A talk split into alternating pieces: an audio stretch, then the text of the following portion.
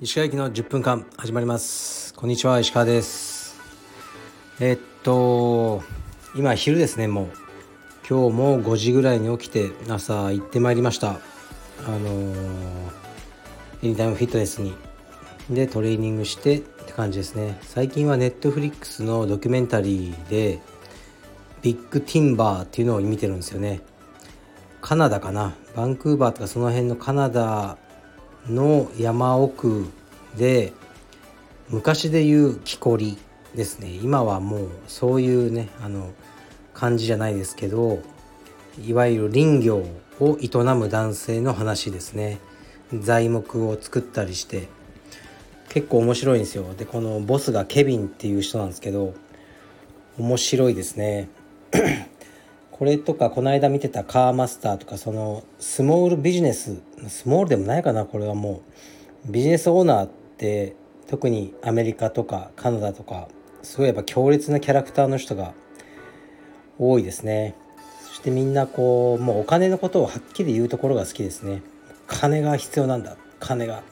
ねこうねこの木を倒したらあのね200万円になる。金だ。ねそういうところはねこう日本だと言いにくい文化が少しあるんですけどまあねお金のために働いてるって側面は大きいですからねもう少し言ってもいいんじゃないかなと僕は思いますけどね。はい。でまた息子とトレーニングしてですねあの幼稚園に連れてって同じ日常ですね。で今日は昼クラスで練習しました。やっぱり腰が相当悪くてあんまりできなかったんですけど3本だけスパーリングしましたね。疲労困憊でございます。はい。レターレターに行く前に今ねあの芦屋の辰之助が来てるんですよ。えー、っと東京であった大会に出たのかな。あ全日本農技。でそれ準優勝確かしたらしくて。で今青山で練習してるんですけど。であいつは知ってる人はどうか多いのか分かんないですけど虫をねいっぱい飼っててしかも虫を食べちゃう？その食べる用の虫を飼ってて食べるっていうことをしてたやつなんですよ。うん。なんか気持ち悪いからあんまり言わないんですけどね。で、まあ、いつの中では食べる用と観賞用は分けてる。それで大クワが欲しいっていうことだったので僕の大クワガタのペアをあのワンペアねオスとメスをあげましたね。はい、僕がそあの育てたやつをはい可愛がってくれると思います。ではレターに参ります。今日はねあの来てましたね。スタンド FM の僕の8月の収益が1万2000いくらでしたね。まずいです。どんどん減ってきてます。これは1万円割れもあるかもしれないですね。だから再生時間が下がってるってことですね。もう皆さんに飽きられてるということですね。残念です。はいでは行きます。こんにちは。お仕事お疲れ様です。私は年に1回ほど全く動けない練習をする日がありクソ練習オブザイヤーと名付けています。最近の数年は練習を振り返り仲間にも申し訳ないとへこんでいましたが最近では今年のやつが来たなとすかして受け入れています。仕事でもうまくいかない日はクソ仕事オブザイヤーだったと納得しています。石川さんも同じような日はありますか？しょうもない質問ですがよろしくお願いします。はい。ありますよ。うん。でオブザイヤーってことはまあ1回だけなのかな。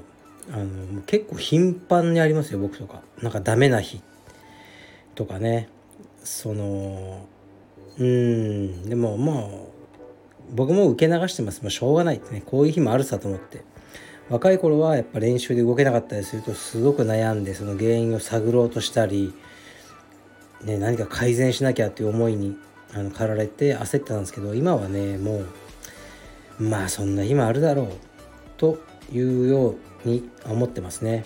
仕事でもなんかやろうとしてたことが 5, 5つぐらいあって1つも終わらなかった人がありますね。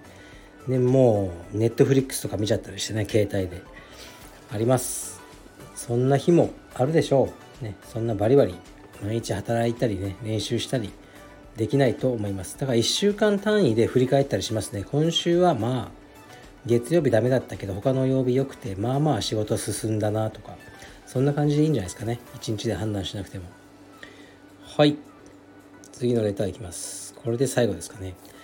石川さんこんにちは。いつも楽しみに拝聴しております。夫婦の価値観のことで質問があります。石川さんはお家の内装や家具持ち物などそこまで完璧を求めてはいないものの確かな美学のもとにそれぞれ選び好まれているように思います。私も私なりの確固たる美意識のもとに全てのものを選んできました。ですが妻は時折あまり必要性のないものを衝動的に買ってきます。100均でわけのわからない置物を買ってきたりします。それがすごくストレスです。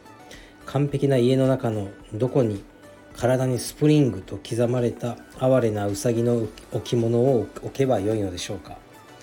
しかも色違いで3つ買ってきました。色は違うものの全部スプリングです。そういった価値観のすれ違いは石川さんにはありませんか？犬も食わないようなダレターで申し訳ございません。どうかご回答よろしくお願いします。はい。そうっすね。僕は確かにこんなねこの方みたいなあのね完璧は求めてないですけどあのねでも生活今、まあ、僕のオフィスの方は仕事するだけなんで割と好きなものをね置けるんですけど実際は家はもうね子供が落書きとかするしでそんな毎日片付けてられないしでもう諦めてますね。うん。でその夫婦の価値観もでもちろん趣味とかも違うしあの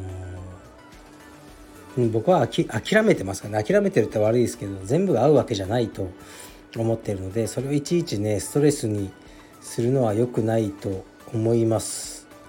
ででもね意外とこの完璧すぎるって僕はおしゃれだと思わないところがあって僕にとっては都合いいんですけどすごくねなんか決めすぎてるとかっこ悪いってないですか？僕は思うんですよ。あのまあ僕が好きなのはねよくつれづれ草の世界なんですよねなんか完璧じゃないものが美しいっていう美学もあると思うんですよねまあ、あの吉田健康とか言ってるのはこう巻物というかねあの本がありますよね古代、うん、そういう鎌倉時代とかの。でその1巻から30巻まであるとして全部揃ってるのはかっこ悪いみたいなことを書いてますよね。1巻か2巻抜けてるのが欠けてるのがかっこいいみたいな。その感覚僕も分かるんですよね。だからこのね奥様が買ってきたわけのわからないうさぎの置物さえも、まあ、一つのこう外しアイテムとして僕なら楽しむと思うんですけどね。うん、なんか完璧。自分では完璧だとね思ってる部屋にちょっとねそういうのがこうあるところが抜けててさらにおしゃれだ。と僕は思うんですが。どうですかね。そういうふうに思うしかないんじゃないですかね。まあ価値観のすれ違いというかね全く自分と同じ人間が奥さんね価値観同じだったら気持ち悪くないですかね。だから常にこうね価値観違うのをすり合わせたりまあ諦めたり、ね、見て見ないふりしたり。そうしてえー、っとね仲良くしていけばいいんじゃないかなと思ってますね。はい。なんかでもねぶっちゃけこの読んでてこの人相当面倒くさそうだなって嫌いじゃないですよ。嫌いとかじゃなくて面倒くさい男だなっていう気はしますね。奥様も結構大変な思いしてんじゃないですかねこんな面倒くさい旦那がいたら。うん。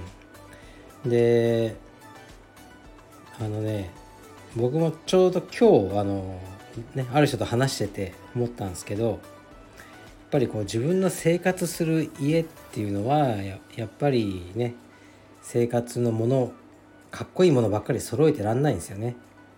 だからなんかねこうセカンドハウスみたいなのをね安くもう田舎の山に買ってそれをリフォームしておしゃれにして本当に自分が好きなようにあのする。